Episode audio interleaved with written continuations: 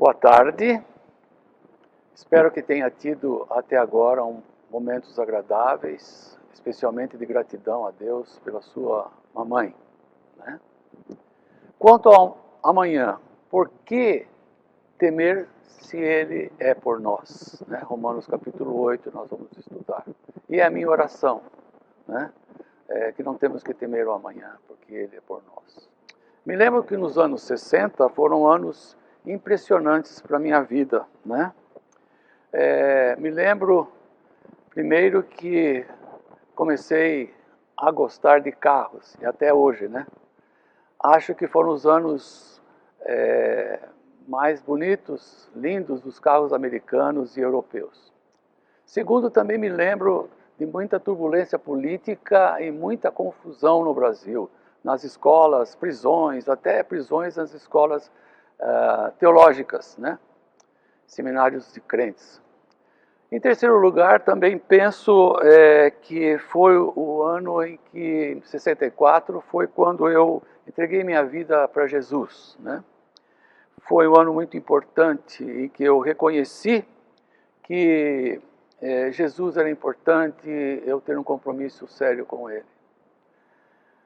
É, e, tive decisões importantes quanto a amar ao Senhor e decidir a respeito do meu futuro. Né? Tive contato com pessoas muito é, que influenciaram muito a minha vida né, nesse período. É, pessoas que me entenderam o que eu era, é, como que eu era, e essas amizades foram muito importantes. Né? Também foi a década que Deus enviou é, dois missionários importantes, Ari Bolbeck e Haroldo Heimer, que fundaram a, a Palavra da Vida.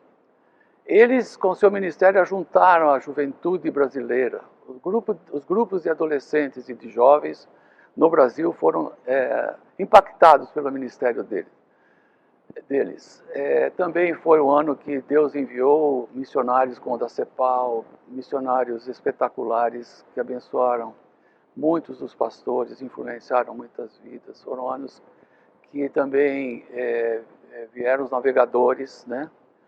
É, anos que também chegaram ao Brasil é, uma nova é, maneira de, de, trabalhar com os jovens é, cristãos, como Jovens da Verdade, Jovens em Cristo, Vencedores por Cristo, e outros grupos foram se formando. Então foi um, apesar de toda a turbulência que nós vivíamos nessa década dos anos 60, é, Deus fez algo maravilhoso para todos nós, né? que tem os seus resultados até hoje. Não tenho dúvida que Deus nos acudiu e trouxe uma nova perspectiva, esperança para a vida né? É, nesses, nesses momentos. Pensando naqueles dias tão difíceis para minha cabeça, posso dizer que hoje é muito mais difícil. Essa pandemia mostrou quem são as nossas autoridades e ainda trouxe para fora aquilo que nós somos, que eu sou, uh, os nossos temores, nossos medos. Né? Quero fazer duas perguntas que, na verdade, são duas perguntas bíblicas de Romanos capítulo 8. Pergunto: se Deus é por nós, quem pode ser contra nós? É, na verdade, está dizendo que Deus está do nosso lado, né? que ele, ele entende a nossa condição humana é, na pessoa de Jesus Cristo quando ele veio é, nos encontrar. Ele sabe como nos sentimos diante da oposição, diante de situações que nos deixam arrasados, confusos, com medo. Quando perdemos alguém que amamos, quando nós nos sentimos traídos, abandonados, Deus sabe perfeitamente, porque Jesus viveu essas situações. Né? Eu pergunto, é, segundo a pergunta, né, haveria alguma coisa que ele não poderia fazer por nós? Né? Entender essas duas perguntas. É, se Deus é por nós, e se ele poderia fazer algo mais além da salvação por nós? Entender essas duas perguntas é, é, traz para nós um, um poder de transformação do medo para a coragem, de imobilizados para atitudes cheias de esperança quanto ao nosso futuro. Hoje Temos pessoas vivendo muitas dificuldades por acharem que Deus não ouve suas orações. Por isso procuram aqueles que Deus ouve. É como se essas pessoas pudessem ser porta-voz para apresentar suas necessidades a Deus. Isso tem acontecido especialmente com aqueles que sofrem de solidão, ou que sofreram algum tipo de abuso, ou com a insensibilidade ou ausência de um pai. Né? Há outros motivos, mas só dizendo esses agora. Não quero dizer que não devemos pedir oração. Claro que não, a Bíblia nos incentiva a orarmos sempre, orarmos uns pelos outros. É, nem pôr os nossos problemas é, para fora, para que outras pessoas venham pedir a Deus por nós. Não estou dizendo isso. O que eu quero dizer é o seguinte: que é errado pensarmos que Deus tem pessoas prediletas, as quais ele ouve mais ou que tenham mais acesso a Deus. É absolutamente errado pensar desse jeito. É, não existe isso na Bíblia, na palavra de Deus. Não é o tamanho da sua fé é, que vai fazer, que vai tocar em Deus. Né? Não é o tamanho, porque Jesus mesmo disse que podia ser até um grão de mostarda, quer dizer, uma, uma fé, uma confiança insignificante diante de Deus né, a respeito de Jesus. Não é isso. Não é ter fé na sua própria fé. Né? O Supimpo falou isso, que tem gente que fala, eu tenho fé, muita fé. Quer dizer, está tendo fé em si, na sua fé. Né? Mas veja o que a palavra de Deus nos diz, assim, é, em Hebreus capítulo 4, versículos 14 a 16. Nós lemos o seguinte, portanto, visto que temos um grande sumo sacerdote que adentrou aos céus, Jesus Cristo, Filho de Deus, apeguemos-nos com toda a firmeza à fé que professamos, pois não temos um sacerdote que não possa compadecer-se das nossas fraquezas, mas sim alguém que, como nós, passou por todo tipo de tentação, porém sem pecado. Assim sendo, aproximemo-nos do trono da graça com toda a confiança, a fim de recebermos misericórdia e encontrarmos graça que nos ajude no momento da necessidade.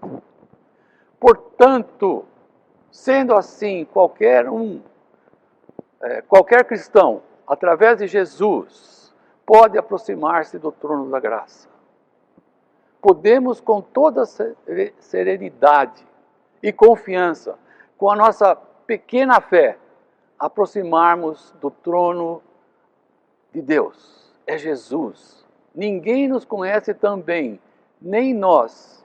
É, é, nem nós nos amamos tanto quanto Jesus nos ama.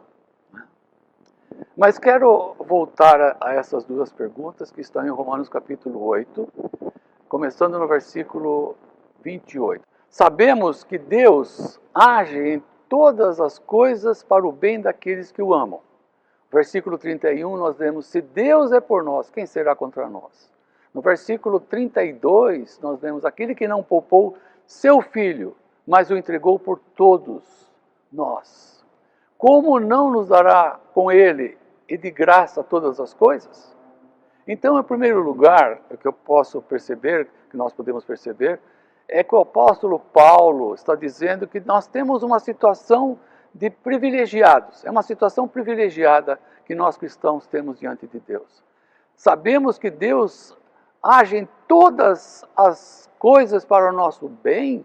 Como assim? Como é que nós temos essa, essa situação de privilégio? Né? Quando nós começamos a ler Romanos, e você, quando você lê, você tem a sensação que está subindo uma montanha. Quando chega no topo, que no caso aqui eu, eu diria que é o capítulo 8, você tem uma visão melhor. Né?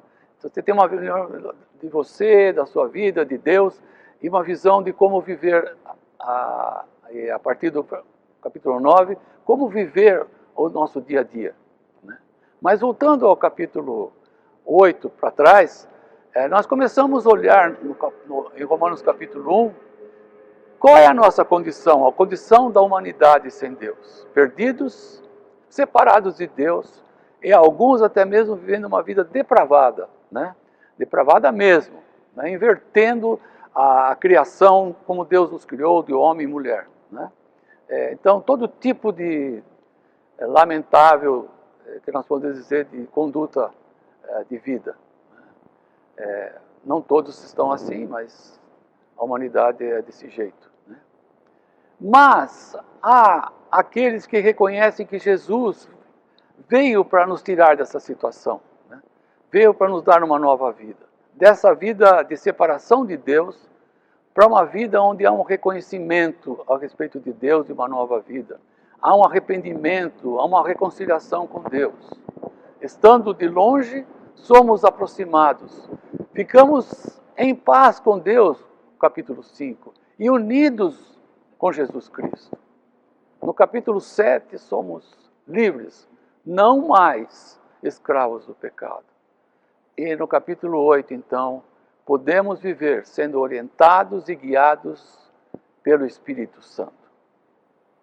Tudo isso não é um grande privilégio? Não é maravilhoso poder desfrutar desses privilégios que Deus nos dá? É o topo da montanha dos privilégios. E quando chega nesse topo, Paulo faz então quatro perguntas, mas nós vamos ver só duas, certo? Deixa, vamos deixar para outra ocasião as duas últimas perguntas. São perguntas que vêm para aumentar a nossa visão a respeito de Deus, vêm aumentar a nossa, a no, o nosso sentimento de amor por Deus, vêm para alimentar e, e, e, e crer em, em, Deus, em Jesus, né? e desfrutar dos benefícios dele. Então, são perguntas que é, desenvolvem a nossa confiança, aumentam mais o nosso relacionamento com Deus, a nossa comunhão com Ele. E a pergunta é que eu já fiz: se Deus é por nós, quem será contra nós? Isto é, Ele é por nós. Ele está completamente a nosso favor. Ele é aquele que está conosco desde o começo e estará também no final. Né? Ele liga esses dois pontos com a sua presença, começo e fim. Ele está o tempo todo conosco, entre o começo e o fim. Por estar a nosso favor, então nós podemos crer e desfrutar e entender que ele jamais conspirou e nunca irá contra nós. Nós que amamos a Jesus Cristo. A história do povo hebreu é uma história que nós podemos dizer que é um testemunho do cuidado de Deus. Né? Mesmo naqueles momentos em que Deus disciplinava o povo, os hebreus, Deus disse à nação, Isaías capítulo 43, Quando você atravessar as águas, eu estarei com você. E quando atravessar os rios, eles não o encobrirão. Quando você andar através do fogo, você não se queimará, as chamas não o deixarão em brasas. Ele disse isso para o povo judeu, mas nós podemos entender que esse caráter de Deus pode fazer tudo isso por, por mim e por você. Eu queria dizer para vocês que eu gosto muito dos meus pais e gosto de falar dos meus pais. No caso, agora só tenho minha mãe. Gosto tanto que no primário eu escrevi uma redação. Foi em 1958, no primeiro ano do primário. Porque amo meus pais. Na verdade, não era, não era isso que a minha professora, é, olha o nome dela, Dona Labiba, é, pediu para que escrevêssemos essa redação. O título é, era Porque Amo o Meu País. Bom, o Ismael sempre me amola esse respeito, né? Mas é, não é uma piada, foi verdade. Meus pais criaram em mim é, uma forte base, um alicerce é, para que eu pudesse amar a Deus. Né? Tenho poucas imagens da minha infância com meu pai. Ele trabalhava muito, chegava a ter períodos de 18 horas por dia. Isto é, então ele chegava em casa para dormir quatro horas né? e voltava logo para o trabalho. Às vezes passou períodos longos em que eu nem conseguia dormir, tinha que vir para casa para dormir um pouco durante o dia. Eu sabia que ele tinha que trabalhar muito, chegar em casa né, para descansar e não dava para ficar com ele, não ser para tomar o café ou para almoçar ou jantar, mas logo ele tinha que se retirar.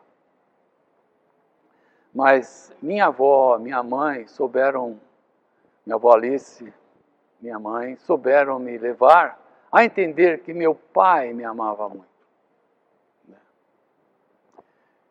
Um dia que ele chegou à noite em casa, e quando ele chegava à noite, ele ia ver a gente dormindo. Normalmente ele fazia isso. Né? Mas uma noite, é, eu estava acordado. Ele queria saber por que eu não estava dormindo ainda, o que, estava acontecendo. Né? Ele queria saber se eu tinha sonhado, alguma coisa assim. Não me lembro bem como foi a conversa, mas eu disse para ele que eu estava com vontade de comer umas balinhas. É, mas eu me lembro que meu pai estava com uma, uma, uma blusa de pijama. Lembro que ele me pegou no colo e, e me levou para um, um bar que tinha na esquina, perto de casa. Me lembro ele, eu no colo dele, eu tinha ter por volta de 5 a 6 anos de idade e ele me pôs no colo e me levantou no balcão e eu peguei dentro de um, um lugar onde, onde o sujeito punha essas balinhas. Não me lembro mais como terminou. É, se eu, acho que nem, ah, nem chupei a balinha. De tanta alegria, de tanta satisfação que meu pai tinha me proporcionado. E entender que ele se importava comigo nas coisas mínimas da vida. Né? Isso foi muito importante. É uma imagem que eu jamais esqueci, que teve um retorno é, para minha vida muito grande, de amor e de interesse do meu pai por mim. E eu penso hoje, e acredito que depois daqueles dias, eu fui compreendendo que se o meu pai, pecador, né, é, se importava tanto comigo, comigo, quanto mais meu Pai Celestial, que é perfeito, que é santo, que é justo, que é amoroso. Quero dizer mais ainda para você, para nós aqui. Você pode acordar amanhã e dizer: Deus é por mim, vou trabalhar, Deus é por mim. Você pode dizer: Deus é por mim, estou enfrentando certos problemas, certas dificuldades, mas Deus é por mim. Você pode dizer: Deus é por mim, minha saúde está complicada, não sei o que vou sofrer mais, mas Deus é por mim. Você pode dizer: Deus é por mim. Meu casamento está por um fio, mas Deus é por mim. Isto é, em todo momento, em qualquer circunstância, em qualquer situação, você pode vencer todo sentimento que é contrário a você. A razão é porque Deus está com você. A outra pergunta, a segunda pergunta, que é incrível nesse texto, já que Deus entregou Jesus por mim, será que Ele não vai me dar mais nada? Infelizmente, tem gente que pensa que, pelo fato de Deus ter nos dado Jesus Cristo, o Filho amado dele, ele foi longe demais. Por isso, tem dificuldade de entregar ou pedir certas questões que, eh, da vida. Sabe que esse verbo entregar significa é, algo como parecido a um escândalo? É o mesmo usado, o mesmo verbo usado quando fala que Jesus, Judas entregou a Jesus. A, a ideia que esse verbo de entregar comunica é que foi um tremendo de um escândalo. Né? Então seria assim, poderíamos traduzir essa pergunta assim: Deus nos deu Jesus. Foi longe, muito longe com seu amor. Seria um verdadeiro escândalo se ele não nos desse todas as coisas. Ou poderia traduzir de outro jeito: se ele já me deu tanto, por que não continuaria a suprir todas as minhas necessidades a dar a sua vida por nós? John Stott diz que a cruz é a garantia da continuidade da infalível generosidade de Deus. Maravilhoso. Eu gostaria de compartilhar com vocês, por último aqui, é, um bilhete que eu escrevi alguns anos já passados, é, em que eu fiz uma entrega a Deus por algo que poderia acontecer na minha vida no futuro e está na minha Bíblia, na Bíblia titular. E às vezes eu dou uma lida porque esses sentimentos vêm à tona de novo e quando eu leio, é, eu volto a sossegar e descansar no Senhor. Eu vou abrir isso para você aqui. É, eu escrevi assim: Tenho ficado frustrado em pensar quanto ao nosso sustento, meu e da Sônia. Como será a nossa aposentadoria?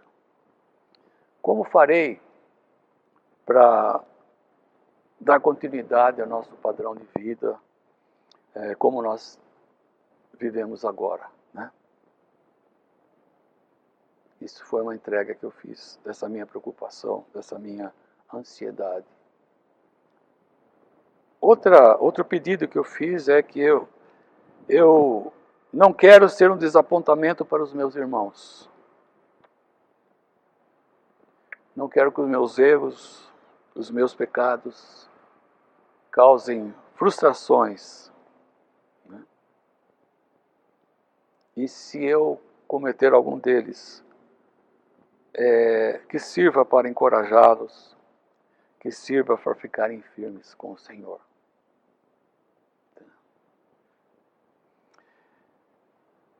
É, um outro pedido. Pedir para, com a tua ajuda, Senhor, peço que me ajude a, a controlar as minhas ansiedades. E quando eu me encontrar né, com elas, com essas ansiedades, com os meus problemas, eu posso ter ali um ponto de encontro contigo. Eu encorajo você a escrever um pedido de oração assim. Tem sido muito importante para mim espero que seja também para você. Mas eu queria terminar é, uma pedindo que você escreva também o pedido e coloque na, na Bíblia. Faça isso o quanto antes. Mas eu escrever, acredito que seja muito importante, né? é, que você escreva tendo como certo em seu coração que nós temos uma situação de privilegiados, de salvos, de reconciliados com Deus, com a presença do Espírito Santo falando, né? É, mesmo falando ou lendo na palavra de Deus a direção e tendo a orientação dele né, para a nossa vida uh, dia a dia. Entenda que você tem esse privilégio. Né? Nós temos que entender. Saiba que é, Deus é sempre conosco. É, ele está sempre perto de nós. É inseparável, Ele é inseparável.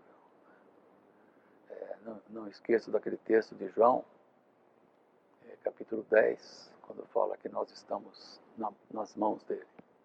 Não há quem possa tirar, tirar-nos de suas mãos. Você que ama Jesus, saiba disso. É, você e o seu futuro.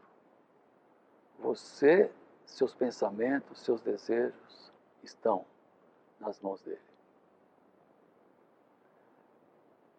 E terceira coisa é que não há o que ele não possa fazer por mim, por você, por nós.